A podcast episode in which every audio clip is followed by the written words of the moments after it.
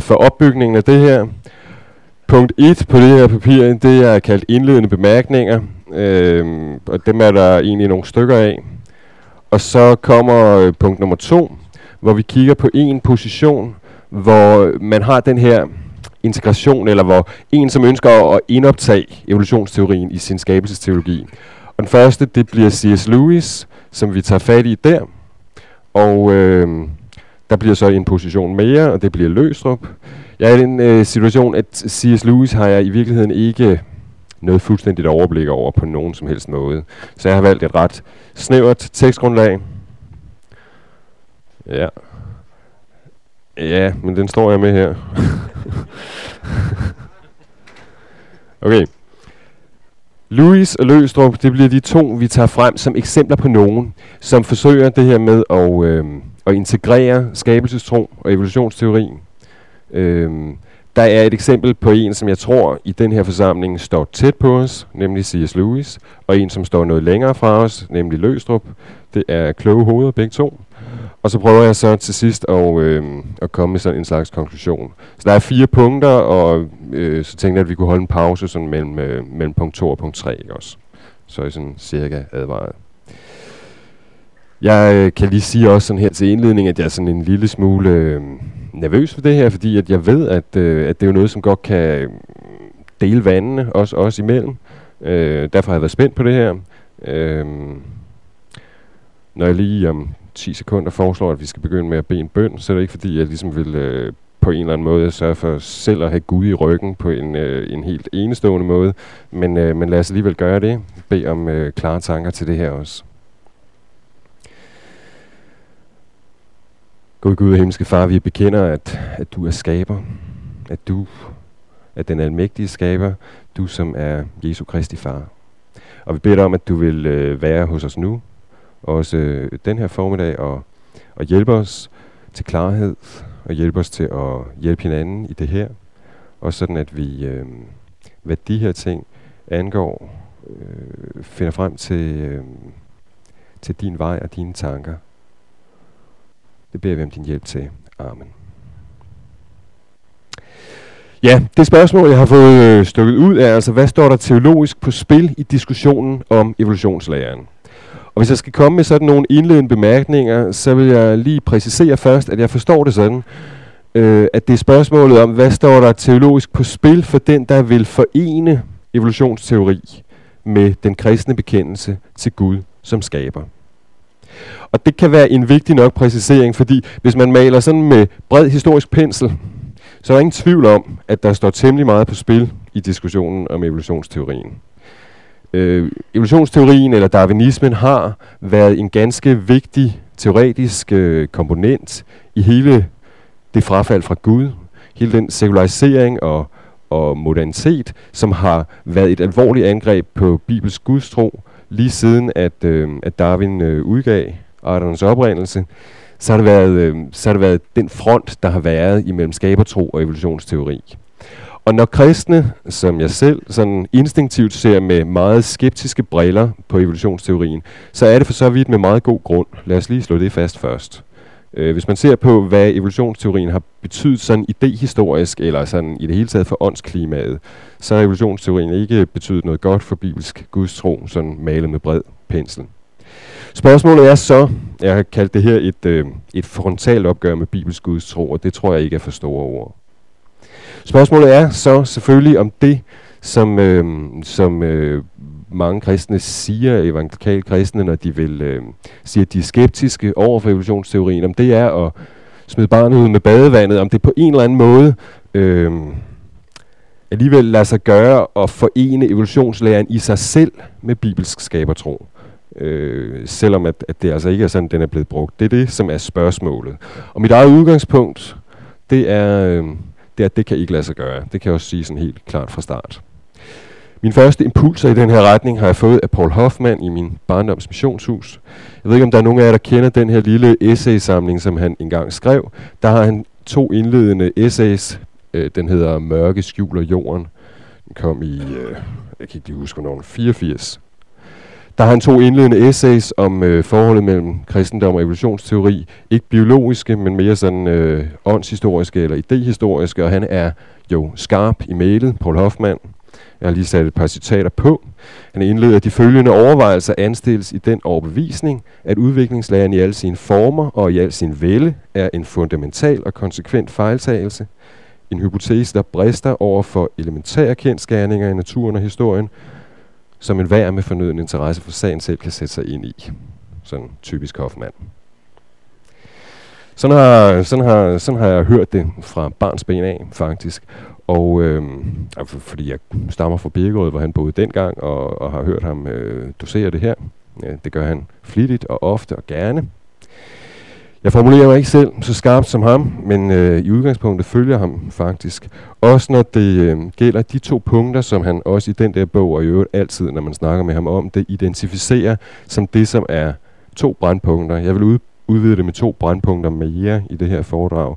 Men han identificerer to steder, hvor der virkelig står noget på spil for den, som forsøger at integrere evolutionsteori og kristendom han siger, som der står der i citat nummer to, den, der virkelig identificerer sig med udviklingslærens begrebsverden, pådrager sig, som han siger, et alvorligt handicap, når det gælder om at tilegne sig Bibelens tale om, hvad et menneske overhovedet er. Og, og så kommer øh, sådan en rigtig, eller ofte citeret øh, sætning, Gudsforståelsen. hvad var det for en Gud, der ville skabe gennem år millioners flænsen og dræben og æden hinanden, gennem endeløs helvedeslarm og skrig og rallen, gennem oceaner af blod og tårer? Sådan kunne djævlen forsøge at skabe noget, hvis han ellers ejede skaberevne.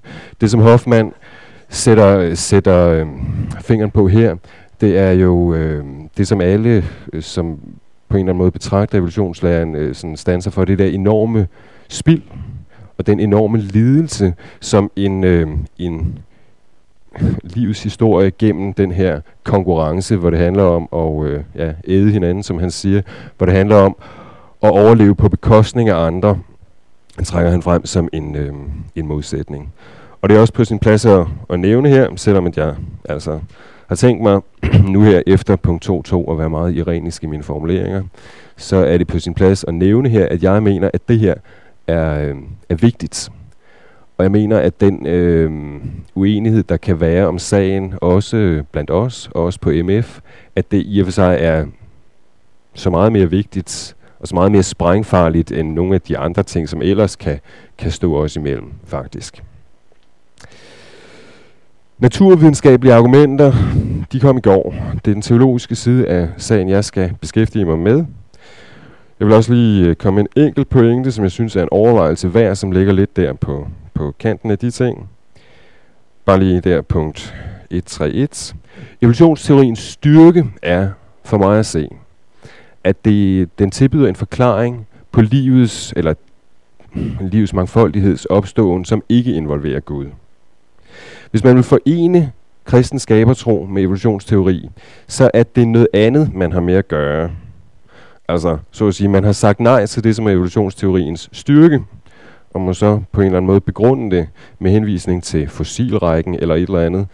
Der har jeg bare tit tænkt på, at dem, som ønsker at forene øh, evolutionsteori og Guds tro, på en måde bliver tvunget til at antage evolutionsteorien, øh, det hvor den er svag, ikke også? Eller på grund af den svaghed, som er fossilrækken. Det som, øh, det som, det som de rigtige darwinister har problemer med. Det, det er sådan en... Øh, det er bare sådan en overvejelse. Der sker noget med evolutionsteorien, hvis det ikke er en, en rent tilfældig evolution, Øh, og derfor sker der også noget med de argumenter, som overbeviser flertallet af biologer, som jeg tror, sådan som vi også fik det præsenteret i går, har at gøre med, at vi her har trods alt et øh, forsøg på en forklaring af livets mangfoldighed, som ikke involverer Gud. Det var en enkelt øh, indledende bemærkning, som jeg ikke, som er vigtig for mig, og som jeg ikke lige kunne få puttet ind her, når øh, dispositionen om lidt bliver lidt mere konsekvent. Og nu vi er ved det naturvidenskabelige, så lad mig sige, at øh, en bibelsk, skabelse, en bibelsk funderet skabelsestro kan ikke bevises naturvidenskabeligt i sagens natur. Og det kan på sådan en helt principiel plan selvfølgelig en, øh, en evolutionsteori heller ikke. Det gjorde Peter Weisse en del ud af i første del af sit foredrag i går, øh, så det skal jeg ikke gøre noget ud af. Og alligevel så er det vigtigt for mig lige at få sagt, at hvis man lander det, hvor jeg gør, øh, nemlig at man må afvise udviklingslæren, som det, at, at alle levende organismer har en fælles stamfar. Hvis man lander der, så kan man ikke bare sådan gøre det med lukkede øjne. Det, det synes jeg ikke, man kan.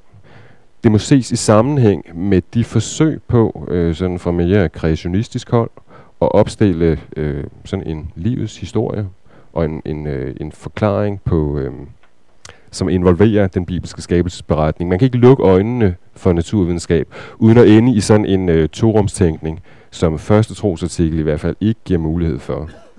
Jeg vil lige nævne en enkelt artikel, der er på side 5 eller bagerst, der er der nogle øh, litteraturhenvisninger. Jakob Wolf, han har skrevet den der artikel, som har den der lange titel, uh, A Critic of Theistic Evolution, og så en, øh, nogle supplerende ting. Jakob Wolf, som er jo øh, lidt interessant i den her sammenhæng, jeg kommer til at nævne hans navn lige et par gange. Han er øh, lektor på det teologiske fakultet i København. Han er elev, forstår sig selv som elev af Løstrup, derfor har jeg, fordi jeg har beskæftiget mig lidt med Løstrup, interesseret mig for ham. Men han har været noget i vælten i forbindelse med øh, de her spørgsmål om naturvidenskab og evolutionsteori og skabelsestro, i forbindelse med, at han øh, for nogle år siden skrev en bog om naturlig teologi, og i forbindelse med, at han har skrevet i 2004 den her bog om øh, intelligent design, Rosens Råb hedder den, øh, og han er blevet sådan på en eller anden måde eksponenten for øh, sådan fra mere teologisk hold, intelligent design i Danmark. Han kommer med et, øh, et noget andet udgangspunkt i forståelsen af skabelsen og i forståelsen af, hvem Gud er, end, end det jeg har. Han integrerer evolutionsteorien for så vidt helt og fuldt øh, i, sin, øh, i sin teologi. Øh, det skal jeg også vende tilbage til. Men han har en kritik mod de former for teistisk evolutionsteori, som øh, på en eller anden måde stiller det op sådan noget i retning af, at evolutionen er foregået, sådan som øh, darwinisterne beskriver det, ved hjælp af tid og tilfældighed. Men under det, der er der en slags første årsag, som er Gud den, som han især er efter med sådan nogle formuleringer, det nævner han ikke lige den der artikel, fordi den er skrevet ind i en amerikansk kontekst, men det kan man se, hvis man læser andre ting, han har skrevet. Det er Niels Henrik Gregersen. Og man kan sige også, men det vil jeg ikke gå ind på mere her, men man kan sige, at at Løstrups arbejde i Danmark har ført til en slags beskæftigelse med forholdet mellem naturvidenskab og øh, den naturvidenskabelige forklaring på livets opståen, og så teologi, øh, som er en, en øh, diskussion, som er blevet ført, i, ført ikke mindst her i Aarhus. Og der kan man godt i den der diskussion betragte Niels Henrik Gregersen som en slags løstrupsk venstre, og Jakob Wolf som en slags løstrupsk højre, eller sådan noget i den stil. Gregersen går jeg ikke yderligere ind på her, øh, men, men øh, hvis nogen sådan vil videre ind og lige forstå de der bøger, man kan læse om det her, så kan jeg godt øh, bagefter prøve, eller så kan vi snakke om det, når, når der er drøftelse herefter, ikke? Også, så kan jeg øh, sige lidt om det. Så meget om det, så punkt 1.4. Her går jeg rent systematisk til værks. Og det vil sige, at jeg stiller ikke det spørgsmål øh, ud over nu, om første Mosebog 1 overhovedet giver plads til evolutionsteorien. Men jeg vil bare gerne sige, at det tror jeg faktisk ikke. Det betyder ikke, at jeg nødvendigvis regner med, at de dage, vi har skildret i 1. Mosebog 1, er 24 timers perioder. Øhm, men på den anden side, så kan jeg ikke få den tekst til at handle om, at Gud så at sige skulle skabe livet igennem den her evolutionshistorie, hvor vi starter i ursuppen og slutter med mennesket, sådan som vi så tit har set det skildret i fjernsyn og den slags. Der er ikke nogen survival of the fittest i 1. Mosebog 1. Der er ikke nogen antydning af evolutionshistoriens enorme spild af ressourcer. Og der er ingen, som Carstens, altså nu, Carsten talte jo meget stærkere om det, end jeg turde gøre her lige en bemærkning. Jeg siger, at der er knap nok en antydning af kamp. Det afhænger jo af, hvordan man forstår det der to home, de der vande, som Guds ånd svævede henover, om det er sådan en kaosmark, og hvis det ikke er det, og det tror Carsten ikke, og det, det vil jeg så heller ikke gøre, og øh, det det gjorde jeg heller ikke på forhånd, altså. Det er noget med, at... Øh, det ved jeg ikke. Det kan Carsten også fortælle jer mere om, men det er jo noget med, at, at vi har jo alle sammen lært, at det der to home, det hebraiske ord, skulle referere til den her babylonske kaos, gudinde Tiamat, og det kan det ikke, og sådan noget. Så er der det er noget med, at der er et eller andet, øh, jeg kan ikke huske, om det er et ugaritisk ord, som hedder tamtu, som betyder øh, vand. Som Nikolaj Vinter i hvert fald gør meget ud af, at det, at det er det, det kommer af. Men det kan Carsten forklare, ja, det kan jeg ikke. Øh, jeg forsøgte at finde min hebraiske bibel frem øh, i forbindelse med nogle få ting til det her. Det gik ikke så enormt godt. en sidste indledende kommentar, og nu kommer vi så på side 2. Der er nogle ting, som ikke står på spil i diskussionen om evolutionsteorien, eller som i hvert fald ikke bør gøre det efter min mening. Dem, som afviser evolutionslæren, har nogle gange gjort det ud fra en øh, meget, meget menneskecentreret øh, teologi. Og det er rigtigt at påpege menneskets enestående stilling i skaberværket.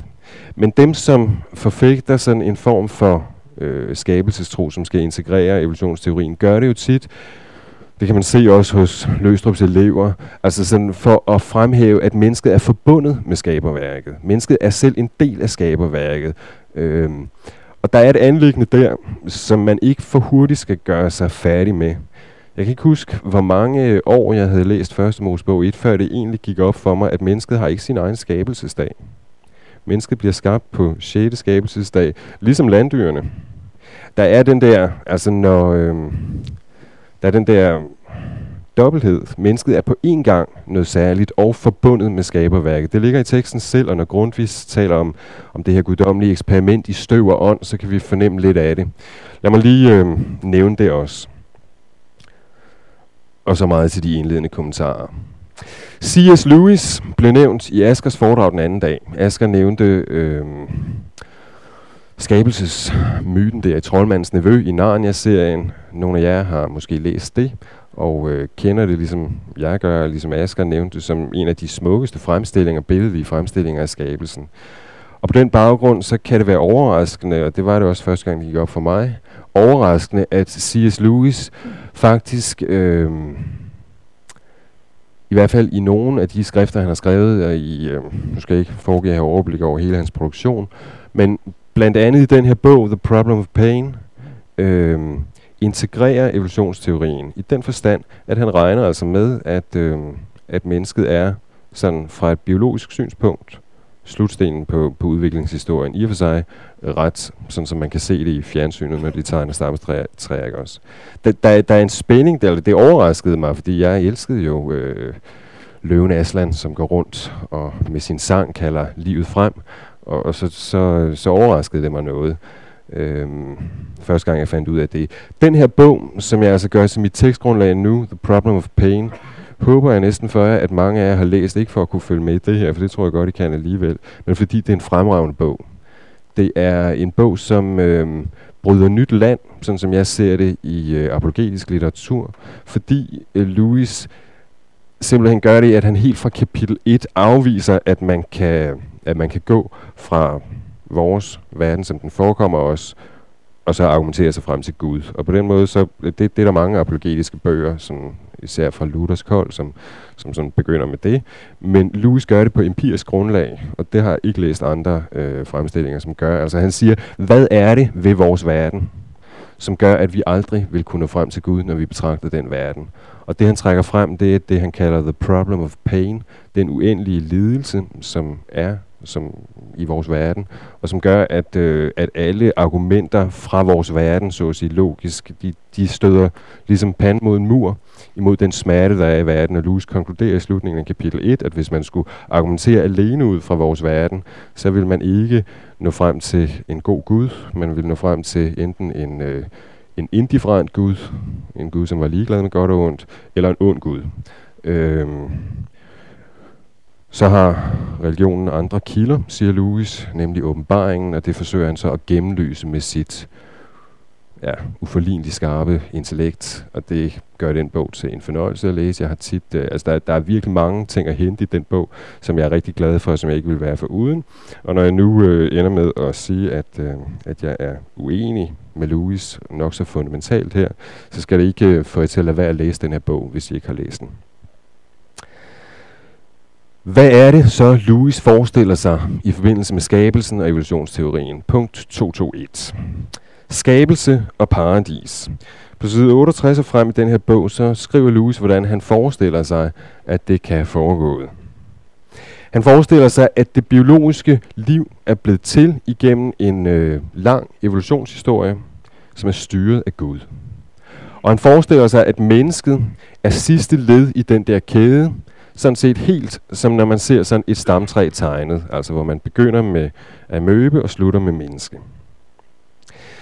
Det her sidste væsen, den sidste skabning, eksisterede, siger Louis, fuldt færdigt som dyr, indtil Gud på en måde nedlag menneskeligheden i det her, den her skabning.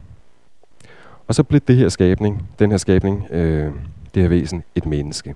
Og derefter, siger Louis, var mennesket i en øh, paradistilstand. Han forstår altså paradis som noget øh, historisk. Og den her paradistilstand var karakteriseret ved, at det han kalder den menneskelige ånd fuldstændig kontrollerede og dominerede den menneskelige organisme. Den her menneskelighed, som Gud altså havde lagt ned i den her fuldfærdige skabning, som han havde øh, formet på igennem evolutionshistorien, den blev den menneskelige ånd eller menneskeligheden nedlagt i, og derved blev det her dyr til menneske. Prøv at se det her citat, det er et lidt langt citat, 4. Øh, ja, nu har jeg også skrevet det på engelsk, måske skulle jeg lige... Øh, ja, igennem lang tid fuldendte Gud øh, the animal form, altså den øh, dyriske form, som skulle være middel for eller bære af menneskeligheden og af hans eget billede. Denne skabning øh, kan have eksisteret i lange tider på det her stadium, før det blev menneske. Skabningen kan øh, endda have været klog nok til at lave ting, som en moderne arkeolog ville acceptere som beviser for, at her var der tale om et menneske. But it was only an animal. Det var bare et dyr. Men in the fullness of time, i tidens fylde, så nedlagde Gud i denne organisme, både psykologisk og fysiologisk, en ny bevidsthed, som kunne sige jeg og mig, og som kunne se på sig selv som, som objekt, og som kunne kende Gud, og som kunne øh, afgøre, eller træffe afgørelse om, om, om sandhed, skønhed og godhed, og som var så meget hævet over tiden, at, øh, at den her skabning altså kunne opfatte tiden som noget, som øh, bevægede sig og blev til fortid. Sådan forestiller Louis sig det.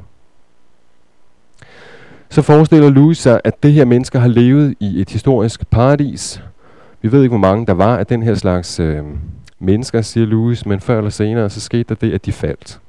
Og han opererer altså med et historisk søndefald, og forstår det ganske klassisk, for så vidt, nemlig som om, at den her menneskelighed, som Gud havde nedlagt i det her væsen, som var dyr, før Gud nedlagde det, øh, øh, har en, en fri vilje, som retter sig væk fra Gud, den var i paradistilstand rettet helt og fuldt mod Gud, men retter sig så mod sig selv, og det er søndefaldet, siger C.S. Lewis.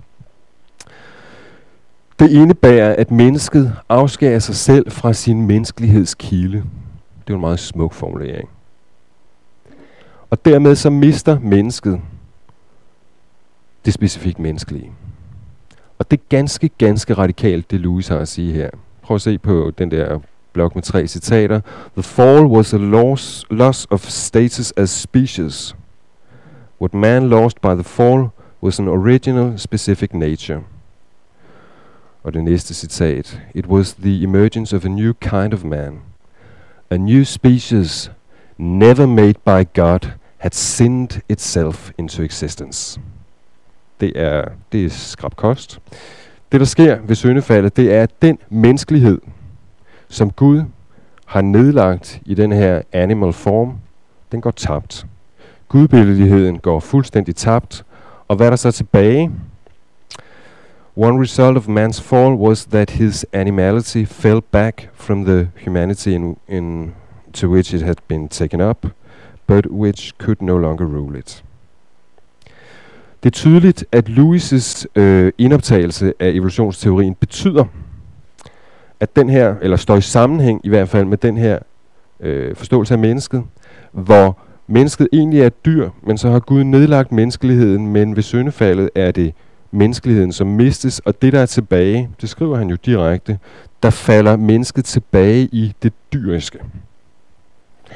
Og øh, det er det absolute tab af gudbillighed eller menneskelighed.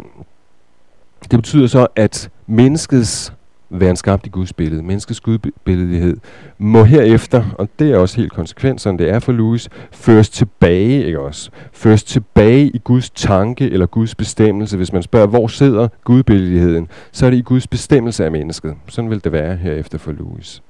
Og frelse, det vil for Louis så sige at blive menneske. Øh, og på en eller anden måde generhverve det tabte, og det sker gradvist her i tiden, hvor Gud fører mennesket og kalder mennesket til sig, og det sker fuldstændigt, forestiller Louis sig, i evigheden. Og i øvrigt kan man, øh, hvis man vil, trække en linje til Louis' egen forståelse af helvede. Louis regner jo med et, øh, et evigt helvede. Det gør han også i den her bog, The Problem of Pain. Og gør så opmærksom på, at menneskeligheden eller gudbilligheden, den er i helvede væk, også som mulighed, også som Guds bestemmelse. Så han karakteriserer det fortabte menneske som en ex-man, simpelthen. Et øh, forhenværende menneske. Det er altså Louis' antropologi, som står snævert i sammenhæng, mener jeg, eller så vidt jeg kan se, med hans indoptagelse af evolutionsteorien. Jeg mener, at der er et problem her, ganske alvorligt, fordi den her forståelse af det faldende menneske reelt gør mennesket til et dyr, som først i Kristus løftes op til at være menneske igen. Og så er vi inde ved noget af det, som vi øh, drøftede i tirsdags lidt, og som, øh, som altså står på spil her. Øh, det der med at tale, som Luther gør, om at menneskets gudbillighed i syndefaldet går fuldstændig tabt, og at mennesket herefter er, er djævelens billede. Det synes jeg faktisk er en øh, problematisk måde at udtrykke det på. Øh, men det er til en vis grad et spørgsmål om definition, ikke også? Fordi der er ingen tvivl om, synes jeg heller, som jeg læser Luther, det er ikke fordi jeg er specialist i det, men øh, at, at, øh, at Luther ikke vil sige, at mennesket af den grund er et dyr. Det han taler om, det er en øh, total korrumpering eller total fald Altså synden mærker hele menneskets guds, gudbillighed, ikke også? Og så kan det blive lidt et, øh, eller menneskelighed, så kan det blive lidt et definitionsspørgsmål, øh, hvad det handler om. Heine spurgte, om Luther havde noget at sige om øh, menneskeværd, og menneskets gudvillighed og menneskets høje status som skabt i Guds billede. Asger sagde, at lige på det punkt, så var han ikke øh, specialist, men måske var Luther ikke helt så god der, som han var på mange andre punkter. Øh, Heine nævnte Brorson og sagde, at Brorson havde et problem. Øh, hvor du Heine? Jeg øh, tilslutter mig Heines kritik, men har alligevel lyst til lige at sige, at Brorson faktisk har i den salme, som vi lige sang, det var derfor, vi sang den, den formulering om øh, det med gudbillighed, som jeg støtter mig til, og som har, jeg, jeg synes siger det øh, fint. Nemlig det, som vi har tabt, alt siden vi tabte den ære, Guds billedes frugter at bære det, det er sådan, Brorson formulerer sig om det der. Det, sådan tror jeg, at det er den bedste måde at formulere sig om det på. Det menneske, som er faldet i synd, er stadig Guds billede, og har stadig for så vidt hele værdien, hele værdigheden, men bærer ikke længere de frugter, som man skulle, som skabt i Guds billede. Og det, som mennesket kaldes til, når det kaldes til Kristus at få sin gudbillighed tilbage, det er at, at blive det, som det allerede er.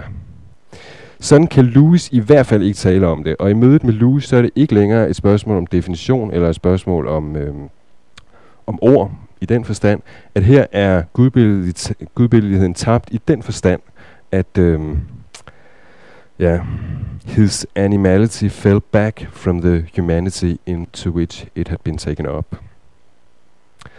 Hvad betyder det så for verden, den faldende verden? Punkt 232. Indoptagelsen af evolutionsteorien den har for Louis den indlysende konsekvens, som han klart gør opmærksom på, at den lidelse, som vi ser i verden, i øh, naturkatastrofer, i øh, dyrenes lidelser, alt det, som vi nok naturligt, eller jeg i hvert fald, når Paulus i Rombrevet kapitel 8 taler om, at skabningen øh, sukker og vonder sig, ikke også? Øh, så tænker jeg, det, det, det, altså den lidelse i verden, er en konsekvens af, sådan tænker jeg helt klart om det, øh, af det første fald. Ikke også? Da mennesket faldt, tog mennesket hele skabningen med sig i faldet. Det har, øh, siger Louis også, at det har, det har man altid øh, sagt. Men det kan vi ikke længere sige. Citat nummer 8. The origin of animal suffering could be traced by earlier generations to the fall of man.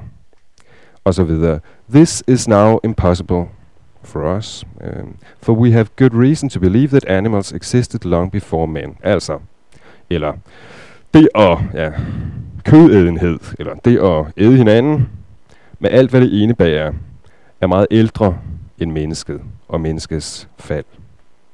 Konsekvent nok for Louis, så fører det her til, at den faldende verden, som vi også lever i, og hvor, hvor synd og ondskab og grusomhed præger det helt og fuldt, det kan ikke så at sige, føres tilbage til et søndefald, før hvilket alting var godt.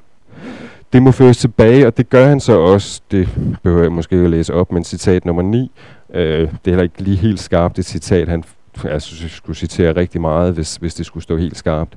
Men det fører han tilbage til englefaldet.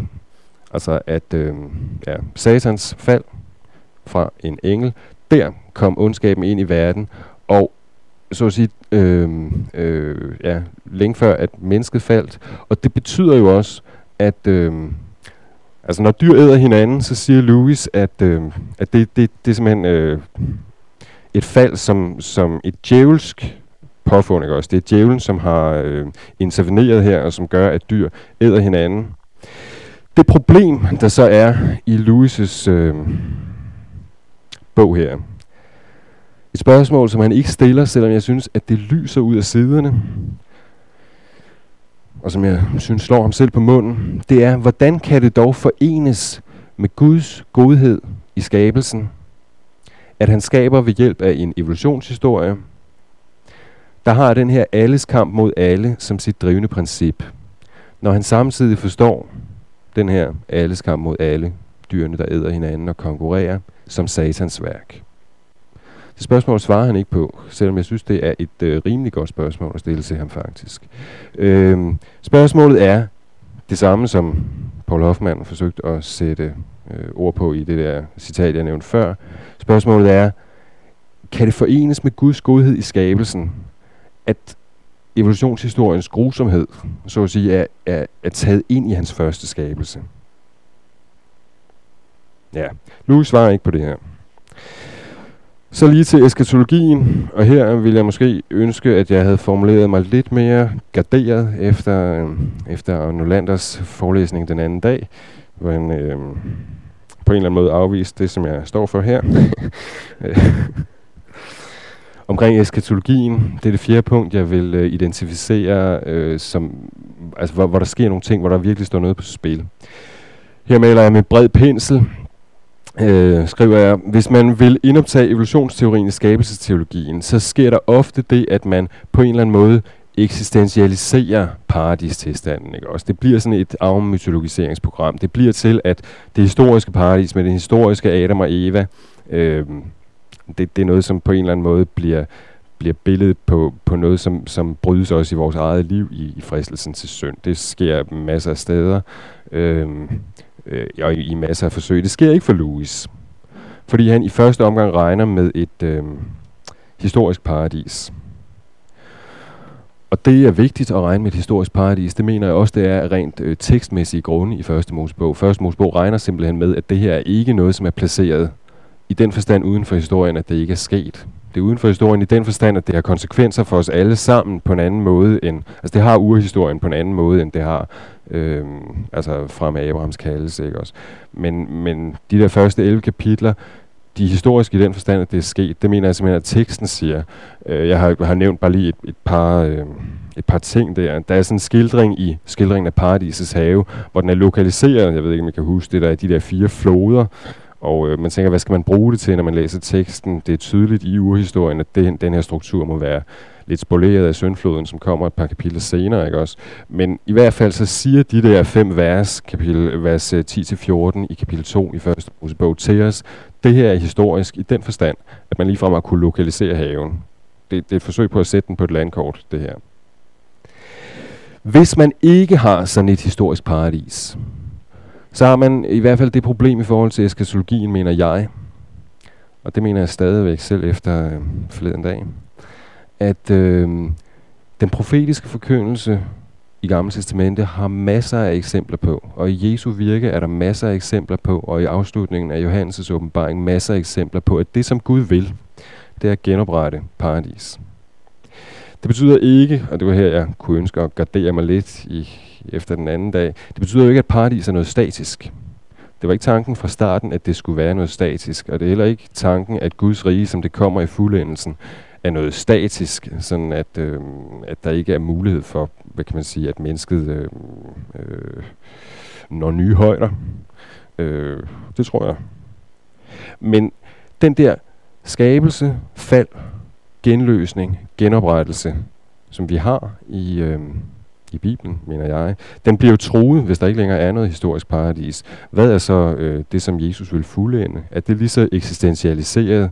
Er det lige så afmytologiseret som det der paradis, som for dem, som forfægter evolutionsteori og skabelsestro øh, som sådan en sammenhæng, øh, tit nok, altså det bliver hos dem. Hvis man vil bruge Lewis' model, så skal man i hvert fald gøre sig klart, at det betyder, og det vil Lewis formentlig også sige ja til, øh, at evolutionen, så at sige, er suspenderet i paradiset. Så tror jeg, at Lewis vil formulere sig om det, selvom han ikke direkte siger det her. Men det, det, det tror jeg faktisk, hvis vi havde kunnet spørge ham. Han vil sige, at evolutionen, det er det, som var før paradis. Ind i den her brutale evolutionshistorie skaber Gud så at sige et paradis, hvor evolutionen er suspenderet af noget, som jeg tror, Louis vil kalde en højere lov. Nemlig den her menneskelighedslov, som Gud lægger ned. Sådan tror jeg, han tænker om det. Øhm, Hvorvidt Louis så vil sige, at evolutionen er fortsat efter paradis, det er jeg ikke helt klog på. Øh, men, men man skal lige gøre sig klart, at hvis man ønsker at tænke i de her baner, at så sker der noget med hele evolutionsteorien, så at sige. Også med de naturvidenskabelige ting, som skulle kunne overbevise en om det. Nemlig, at det er en suspenderet evolutionsteori, det så vil være. Fordi det, den her grusomhed kan ikke være i paradis. Det, det, I I paradistilstanden. Øh, ja. Det tror jeg ikke. Øhm, ja. Lad os, øhm, lad os sige, sæt lige forløbig punktum for Louis her, og så skal vi have en pause. Og når vi har holdt den pause, så bliver det Løstrup, og så øh, nogle afsluttende ting. Ja. Jørgen havde en øh, pointe, som, øh, som jeg godt sådan lige her kan fyre af, mens de sidste finder pladserne, som er vigtigt nok lige at få med. Nemlig at Louis jo øh, lever i en anden tid, end vi gør. Og at der er nogle spørgsmål her, som, øh, øh, som ingen stillede dengang. Eller at Louis følte sig tvunget af Darwin i den grad, som han gjorde, er måske øh, lettere forklarligt, dengang han skrev den her bog i 1940, end, end, øh, end det er for os. Det, en, øh, en vigtig pointe. Og jeg har også lyst til at sige, at, øh, eller bare lige gentage, jeg sætter Louis øh, meget højt faktisk. Og øh, nu nævnte jeg Paul Hoffmann øh, til indledning. Jeg ved jo, at, at Louis er en af dem, som han sætter allerhøjst, øh, øh, på trods af, af de her ting. Så så er sagt. Jeg har også lyst til at sige til Louis, at han har skrevet en uh, artikel, som hedder, eller et essay, som hedder The Funeral of a Great Myth, Øh, jeg har den her, hvis nogen har lyst til at se den. Den kan findes i det samleværk, som hedder Christian Reflections, hvor Louis gør det, at han øh, behandler altså hvad evolutionsteorien som myte gør ved os. Det vil sige som noget andet end en biologisk teori, men hvad den gør ved øh, vores syn på mennesket, hvor han forsøger, altså den der sondring mellem at sige, at evolutionsteorien som, som det, der gør noget ved vores øh, syn på hinanden, og som øh, som øh, skaber det her menneskelige øh, overmod, faktisk, som han øh, sporer også i to verdenskrige og den slags ting. Det forsøger han at lægge afstand til i den her øh, bog, eller den her, det her essay, samtidig med, at, øh, at der står mange øh, spændende ting i det der. Men den har altså den der sondring mellem evolutionsteorien som det, han anerkender biologisk. Man kan godt se, at det har nogle øh, idehistoriske konsekvenser, som, som han må lægge afstand til. Det, det gør han så i det her essay. Øh, ja, der var et par andre ting, men dem kan vi måske tage, når vi kommer til drøftelsen. Nu går vi så til en anden position, øh, som forsøger at sammentænke skabertro, eller første trosartikel, og så evolutionsteori, og... Øh, det er så Løstrup, som jeg sådan, øh, hvis man skal sige øh, hele forfatterskabet ved, ved lidt mere om end, øh, end Louis' forfatterskab i virkeligheden. Øh, men det er så den sene del af Løstrups forfatterskab, vi har fat i her. Det er sådan, at Løstrups forfatterskab, kan man sige, falder i nogle faser, og der taler man fra en, øh, det er lidt, hvornår man daterer det, men øh, nu ser jeg bare, hvordan jeg daterer det i sidste halvdel af 1968, så sker der et skift i Løstrups forfatterskab, hvor han begynder øh, på det, han kalder selv den metafysiske vending eller fase, hvor han begynder at tale sådan om, øh, om verden, om kosmos på en anden måde, og han taler om Gud som skaber får en anden valør i den her del af forfatterskabet. De ting, som han skriver om evolutionsteorien, øh, er fra den her fase af forfatterskabet. Ja, det sådan løst i sig selv, skal jeg ikke snakke så meget om. Han øh, forholder sig meget bekendt ikke til øh, C.S. Lewis i, øh, i det her spørgsmål, eller bortset fra en enkelt fodnote et sted, i virkeligheden nogle steder. Øh, man har lavet den her bog, Ophav og omgivelse. Den kom efter hans død. Den er fra 1984. Han døde i 1981, så det var en redaktionsgruppe, som øh, gjorde den færdig. Øh, de afsnit, som er øh, om evolutionsteorien i den her bog, er, så vidt jeg kan vurdere, sådan ret færdige fra Løstrups hånd. Men, øh, men øh, altså, det er altså historien bag. Det vil sige, det er også øh, ja, Svend Andersen og Viggo Mortensen og Carsten Hansen og dem, som sad og redigerede de der ting, som man på en måde, kan man sige, møder lidt her. Øh, men det er altså også øh, Løstrup selv, sådan, sådan forstår jeg det i hvert fald. Og jeg tror, at, at den her bog for så vidt ligner det, den er ikke sådan, som den ville have set ud, tror jeg, hvis Løstrup selv havde gjort den færdig, men den, den, øh, det er på den anden side ham selv.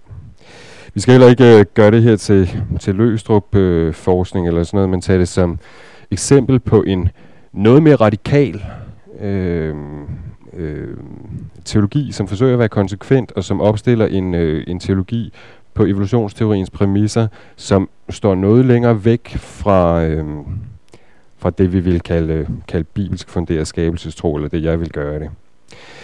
Han har, det vil jeg så bare lige nævne her også, det er punkt 3.1.1, den sidste bemærkning under det punkt. I den her bog er der også et kapitel, hvor han forsøger at gøre noget, der lidt ligner det, som Louis gør, nemlig have sådan en sondring mellem, øh, altså evolutionsteori som, øh, som biologi og evolutionsteori som, som tilværelsesforståelse. Øh, og det, det kan godt være, at... Øh, øh, altså Løstrup har jo, ligesom Louis, når det er så vigtigt for dem at lave den her sondring, altså er det fordi, de har, har oplevet nazismen, ikke også? Og har oplevet, hvordan øh, darwinistiske argumenter simpelthen er, er kørt ind i det der øh, system. Altså, de, har, de har set social darwinisme i fuld flor, på en måde, som i hvert fald jeg ikke har set.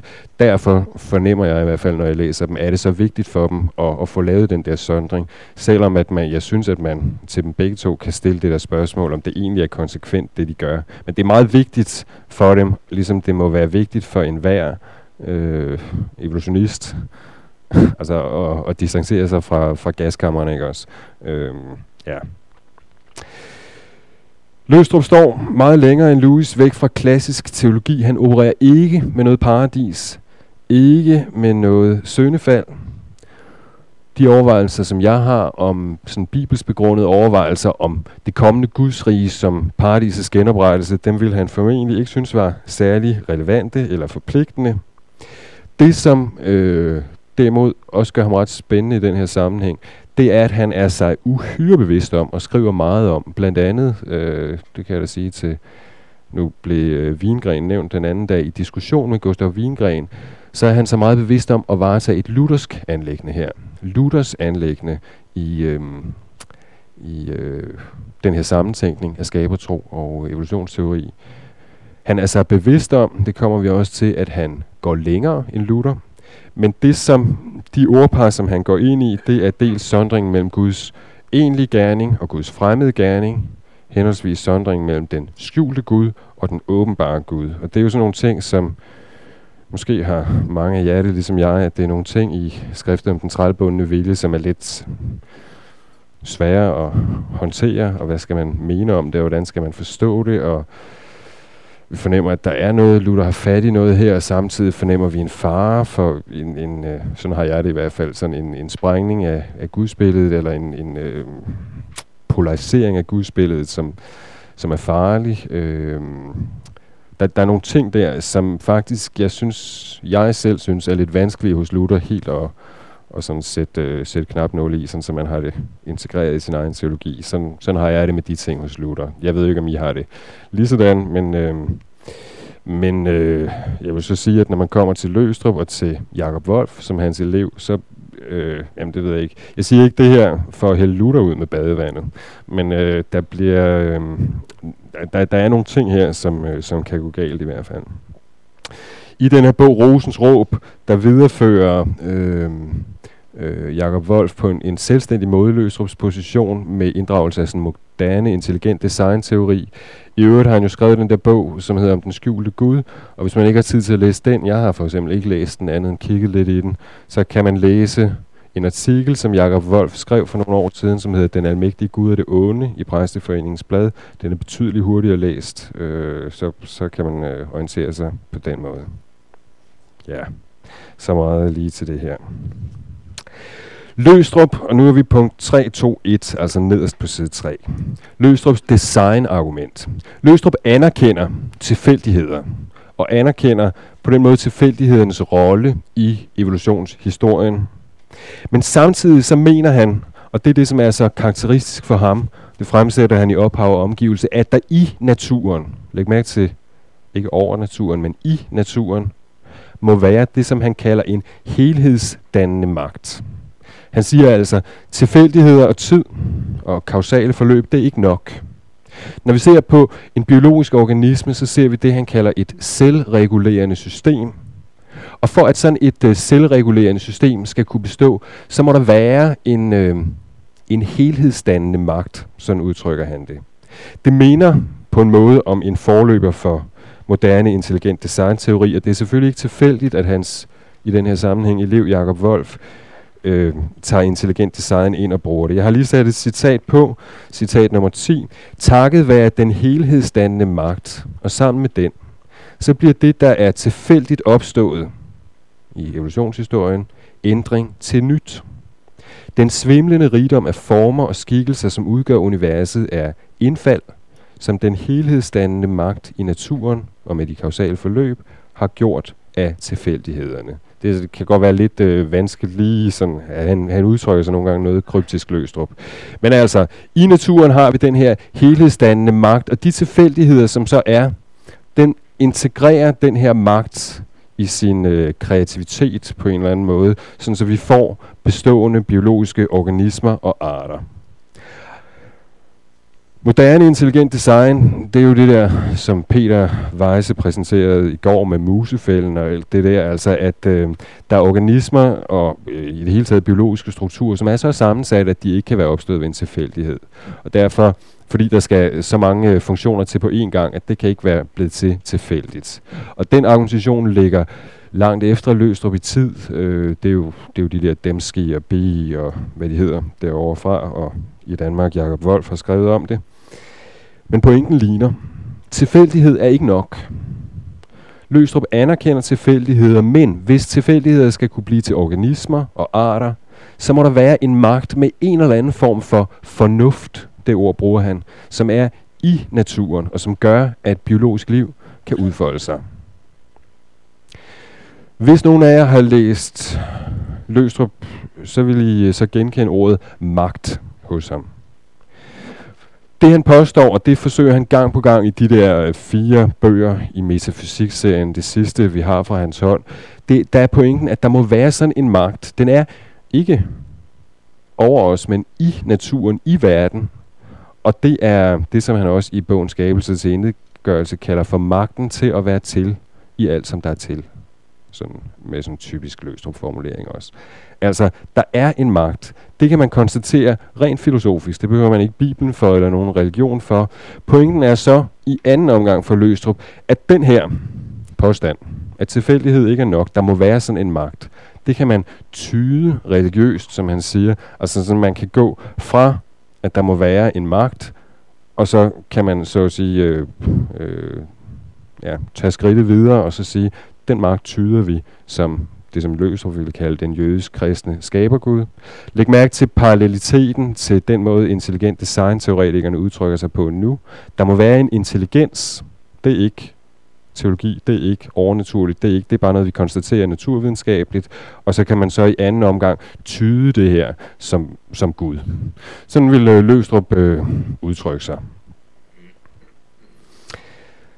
Hvad betyder det her så for hans teologi? Øhm, den her måde at integrere evolutionsteorien, som han jo gør, samtidig med, at han altså siger, at det er styret af den her magt, som er i naturen, og som han så tyder som Gud. Det betyder en hel del ting.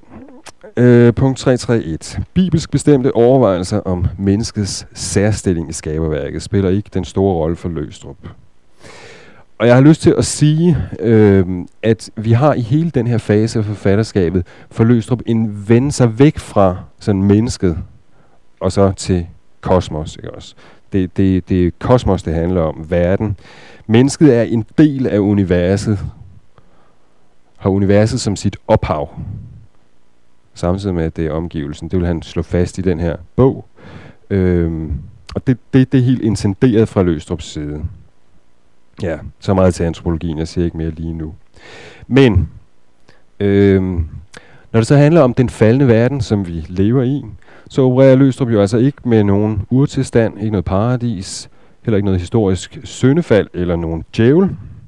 Men det er vigtigt, at for ham så udjævner det her ikke, at der er forskel på godt og ondt. For det er han. Han siger ikke, at den verden, som vi lever i, øh, fordi at, at vi ikke kan sige de der første ting om godt og ondt, øh, at, at vi ikke kender tingene som godt og ondt, som en grå masse eller sådan noget. Tværtimod, vi kender vores liv som en dobbelthed af godt og ondt. Som en dobbelthed af herlighed og grusomhed. Øh, ja, sådan udtrykker han det i skabelse til indgørelse. Og det betyder jo noget, punkt 333, for Løstrups forståelse af Gud. Han behandler nemlig meget, meget klart og skarpt det problem, som C.S. Lewis lod ligge.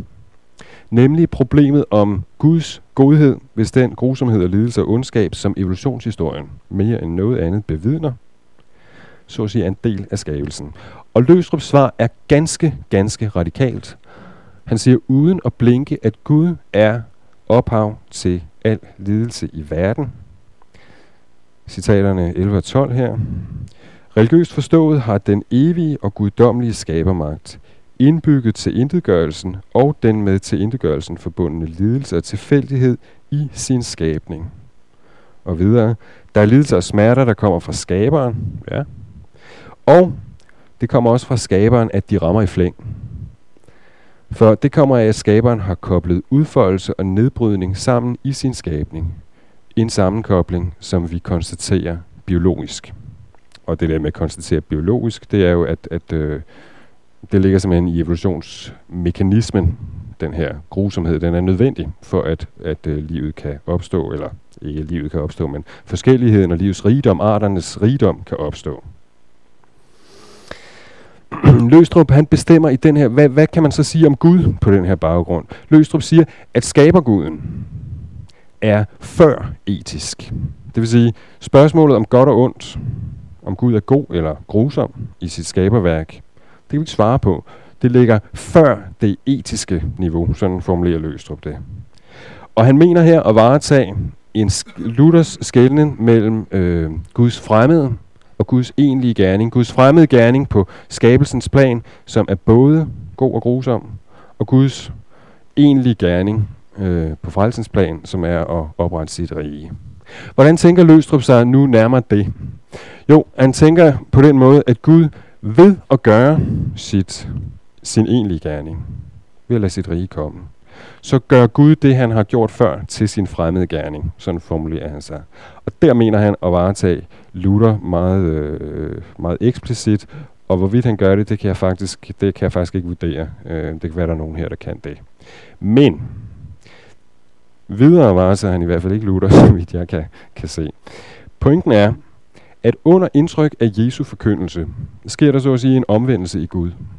Gud omvender sig fra sit både gode og grusomme værk til at sætte sit rige i værk. Han sætter den magt, som han før har sat bagved, skabelse og til indegørelse, sætter han bagved og lader sit rige komme, så at sige under indtryk af Jesu forkyndelse. Og det her, det er et træk, som man kan finde i hele Løsrups forfatterskab. Det der med, at den rolle, Jesus har, øh, blandt andet er, at han taler om en dobbelt henvendelse. Jesus henvender sig både til mennesker og til Gud i alt, hvad han siger, og så øh, er pointen, at Gud øh, under indtryk, altså det, det gør sådan et indtryk på Gud, at der sker sådan en, en omvendelse i Gud. Øh, ja, vi fornemmer her, at Løstrup i hvert fald ikke overser det problem, som Louis ikke behandler. Nemlig spørgsmålet om, hvordan kan man tale om, øh, om Gud som skaber, hvis der er den her grusomhed i selve skabelsen af alt liv. Men vi fornemmer også, at det er ganske radikalt, det Løstrup siger. Om forholdet til Luther siger han, og det er citat nummer 13, så tydelig modsætningen mellem skaberværket og Guds rige stod for Luther. Modsætningen er alligevel større, end det var muligt for ham at blive sig bevidst. Det siger sig selv, at det ikke er en forskel på klaresyn, men en forskel på kultursituationen. Darwin ligger mellem Luther og os. Den her position vil øh, Jakob Wolf gerne videreføre. Jeg skal sige, at øh, det ikke uden videre gælder talen om den der omvendelse i Gud, som jeg i hvert fald ikke selv har, men det har jeg slet ikke læst Jakob Wolf nok til at kunne sige, hvordan han forholder sig til præcis det. Men i hvert fald den der dobbelthed mellem den Guds fremmede gerning, Guds egentlige gerning, den skjulte Gud, som er øh, øh, på en eller anden måde erkendbar i, i naturen, og den åbenbare Gud, som er erkendbar i skriften, og den der dobbelthed mellem den på en gang gode og grusomme, og så den rent gode. Den viderefører Jakob Wolf, og man må lade dem, at positionen er konsekvens. Det synes jeg. Men samtidig så synes jeg, at det her, måske mere end så meget, viser, hvad der egentlig kan stå på spil, i hvert fald, i diskussionen om, øh, om evolutionsteorien, og om det kan lade sig gøre, ligesom at inddrage evolutionsteorien som Guds øh, skabelse. Ja. Efter min mening må man til Løstrup indvende, ja, han også selv gør opmærksom på, uden dog at gøre opmærksom på radikaliteten, at det her er langt mere end Luthers øh, skældning kan bære. Øh, jeg mener, at det her øh, bliver til sådan en slags øh, moderne form for markion. Fordi hvis den der omvendelse i Gud, altså hvis det er det eneste, der sikrer, at det er den samme Gud, vi har med at gøre i skabelsen og i frelsen, så, så, så er det jo bare en leg om ord, ikke også? Øh, altså, så, så er det jo i en eller anden forstand øh, to guder, i den forstand, at, at øh, Gud under indtryk af Jesu forkyndelse gør sig til en anden, nemlig Guds rigsgud. Ja.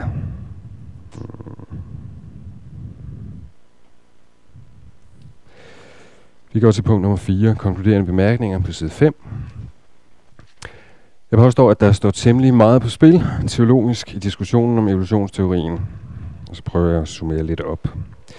Vedrørende mennesket, så er det karakteristisk, efter min mening, at Lewis ikke formår at gøre alvor af menneskets gudbillighed, sådan som jeg øh, i hvert fald mener, at den her term skal forstås.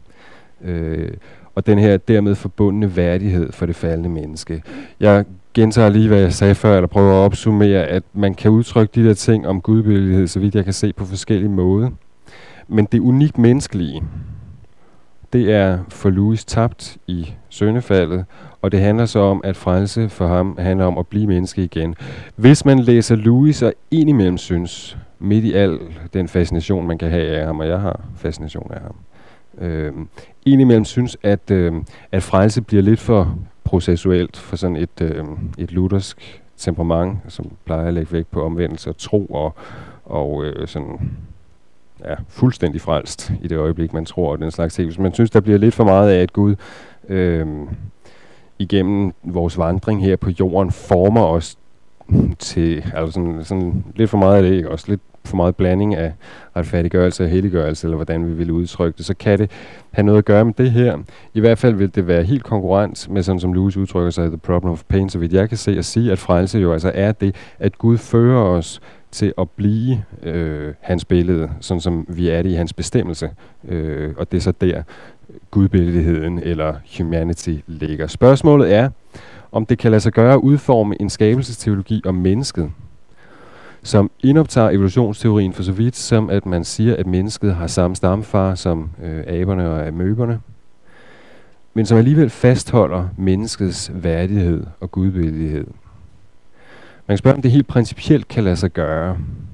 Der kan man sige, hvis man isolerer spørgsmålet og siger, jamen hvis, øh, hvis Gud kan forme mennesket af jord, sådan som vi har det skildret, kunne han så forme mennesket af, af møber, og så på et tidspunkt blæse sin livsånd i. Det er jo helt klart, det er jo, det er jo, det er jo de formuleringer i, øh, i 1. Mosebog 2, som, som ligger bag det der Lewis' forestilling om, at Gud på et tidspunkt nedlægger menneskeligheden. Øh, og han taler også om spirit i den forbindelse øh, i den her skabning. Rent bortset fra, at jeg... Ja, der, der er nogle bibelspørgsmål i det her, ikke også? Hvis det, at Gud former mennesket af jord, skulle kunne betyde, at Gud fører skal evolutionshistorien igennem fra amøbe til en højrestående, øh, øh, et højrestående dyr.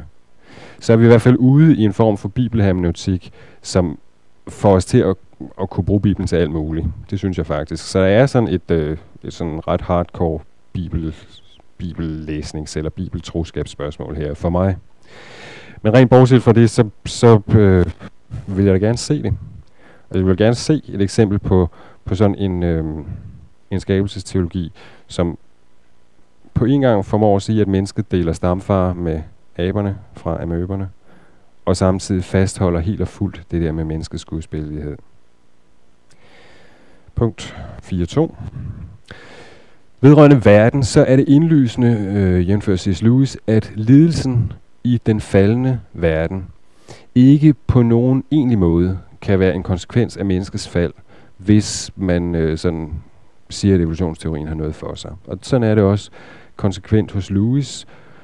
Øhm, og lægge så mærke til, til sammenhæng mellem gudbillighed og så det der med, øh, med skaberværkets lidelse her. Det er i hvert fald noget, jeg har tænkt på, uden lige at have, altså uden at Lewis gør opmærksom på det, eller ellers sådan har læst det. Men, når vi traditionelt siger med fædrene, sådan som Louis siger, at, at det kan vi ikke længere, øh, at mennesket faldt. Adam faldt og tog hele skabningen med sig i faldet, og når skabningen sukker og er i vejer nu og vonder sig og længes efter at nå til den herlighed, som Guds børn øh, får, øh, ja, i, i fuldendelsen, ikke? Også som Paulus siger det i Romerne 8, så tænker jeg det i hvert fald som den negative side af menneskets gudbillighed. Når Gud siger, at han vil skabe mennesker i sit billede, så er det jo for, at, øh, at, de skal, at mennesket på en måde skal være, øh, og det, det taler Lewis jo også om, skal være øh, skabningens præster, sådan kan han udtrykke det. Endda skabningens Kristus. Mennesket skal være øh, det, hvor igennem det øvrige skaberværk ser, hvem Gud er, Øh, det, det, det tror jeg er rigtigt. Det bevidner både øh, skabelsesberetningen og salme 8 for så vidt. Menneskets ophøjede status i forhold, det, det er ikke bare sådan, at det er det øverste, men at mennesket på en måde for resten af skaberværket bliver Guds billede. Og når vi så kan tale om, at mennesket der tager hele skabningen med i faldet, når det ikke bare er Adam og Eva, som bliver smidt ud af paradis, og så kører paradis ellers videre i en paradistilstand derinde bag keruberne, så er det fordi, at der består den her sammenhæng, øh, som ligger i gudbilligheden mellem mennesker og resten af skaberværket. Sådan forstår jeg det. Øh, nu, ja, jeg har ikke så mange fodnoter og henvisninger på det her, men sådan forstår jeg det. Og øh, for Louis er det konsekvent nok, at, at sådan kan man ikke... Altså hvis Guds, gudbilledet er tabt, ikke også, så kan man heller ikke på den måde længere forstå skabningens lidelser som konsekvens af, at, øh, at det menneske, som bærer Guds billede, er lagt under forbandelse. Når Gud siger til Adam, at jorden skal være forbandet for din skyld, så er det jo mennesket, som, fordi det er menneske, fordi det er Guds billede, tager hele skaberværket med ind, og det er derfor, øh, Kristus skal blive menneske for at kunne føre hele skabningen tilbage. Sådan tænker jeg om det, og, og det er der jo mange, der gør. Det er som om djævlen får for meget magt, kan man sige, hos Louis, synes jeg og hos dem, som ønsker at sige, det er godt nok djævelsk, den her lidelse, men Gud indoptager det i sin første skabelse. Spørgsmålet er, om det overhovedet giver mening at tale om, at Gud bruger djævlen i sin fremmede gerning, hvis ikke man på en eller anden måde har en første skabelse, hvor Gud er alene om det, hvor, hvor, hvor hans gode vilje øh, træder klart frem og entydigt frem. Ja. 4.3. Vedrørende Gud, så er det for mig at se et uoverstigeligt problem, hvis Gud skulle have indoptaget den grusomhed i sin første skabelse. Det er min vigtigste og mest afgørende indvending imod enhver form for sammentænkning af skabertro og evolutionsteori. Jeg synes, det betyder, at Satan dermed i praksis bliver til en slags ligeværdig modgud. Øhm, og hvis man har sådan nogle øh, tanker om Guds oprindeligt eller primære gode vilje, så bliver det for mig at se spekulation. Spekulation i den her forstand i den snævre betydning af ordet. Altså spekulation som noget, som bliver løsrevet fra verden, som vi ser. Når vi hævder med baggrund i 1. Mosebog kapitel 1-3, at det gode, som Gud vil, det er det første. Satan er en parasit. Det djævelske, det onde, er noget, som snylter på det gode. Så hævder vi det jo med fuld ret, ikke også? Og vi, vi påstår, at derfor i fuldendelsen kan det gode bestå. Øh, det gode består ikke i kraft af det onde. Det er ikke sådan, at man skal kende det onde for at kunne kende det gode, og, og derfor... Altså, det gode er det primære. Det onde er, er en parasit, ikke også? Hvis man øh, mener, at at ikke desto mindre alt, hvad der er er godt i den her verden, er ligefrem blevet til eller skabt ved, at Gud har indoptaget ondskaben og grusomheden, så synes jeg, at man får det der problem, at så bliver det spekulation at hæve det der med det første eller det primære gode. Ja. Nå, hvis nogen vil snakke mere om det, så kan vi gøre det lige om lidt. Det var vist ikke alt for elegant, jeg fik udtrykt det her. Men, nu må lige øh, sige de sidste ting her. Ja. Vedrørende eskatologien, Gudsriget, synes jeg, må forstås som en genoprettelse af paradis. Og blandt andet derfor så er det uopgiveligt for mig at tro på et øh, historisk paradis. Man kan selvfølgelig forestille sig, at evolutionshistorien ligger forud for paradis, og på en måde så at sige er ført til ende, da, da Gud øh, øh, havde nået sit mål og lod Adam og Eva bosætte sig i Edens have.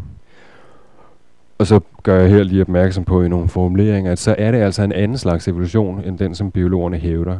Og der er et eller andet med, øh, lad mig bare lige sige det, at hvis man føler sig sådan presset af Darwin, og det kan jeg simpelthen godt forstå, hvis man gør, at man føler sig tvunget til ligesom at måtte indoptage det her, samtidig med at man vil fastholde troen på Gud, så skylder man at overveje, hvad sker der med evolutionsteorien? Altså, hvad sker der med evolutionsteorien selv, hvis Gud skal være den formende? Den bliver jo anderledes. Det bliver jo ikke det der forløb af kausale øh, øh, forhold og tilfældighed og tid. Der er en, en Gud, der er styrende, og øh, den må være afsluttet på et tidspunkt, hvis Gud skal have skabt et øh, historisk paradis, hvor, hvor tingene virkelig var godt. Og hvad, hvad, sker der, hvad sker der så med evolutionsteorien i sig selv, og hvad sker der med de argumenter, som, som overbeviser flertallet af biologer? Øh, ja. Lad mig lige sige så til sidst til det der, der var en, som lige spurgte til det i pausen. Jeg fik sagt det lidt øh, hurtigt. Det der med, om, om øh, tilstanden i paradis er ikke statisk. Det tænker ikke så meget i øh, evolutionær forstand. Jeg tror nok, at... Øh, altså står der, at øh, i begyndelsen, at Gud skabte tingene efter deres øh, slags, efter deres arter, hvad det oversat i den gamle oversættelse. Ja, mener nok, at der står Luminar på hebraisk, øh, og Lumino, hvis det er, øh, ja, det, det er sådan noget med, hvad køn det er, den slags ting. Øh, men Gud skaber efter deres typer, eller efter deres slagser, skaber Gud den biologiske øh, diversitet. Øh, det er nogle grundtyper, inden for hvilke jeg tror, at man kan jagtage den der mikroevolution, sådan som Peter Weisse sagde det i, i går. Og det, det, øh, det tror jeg for så vidt, øh, sådan har det altid været.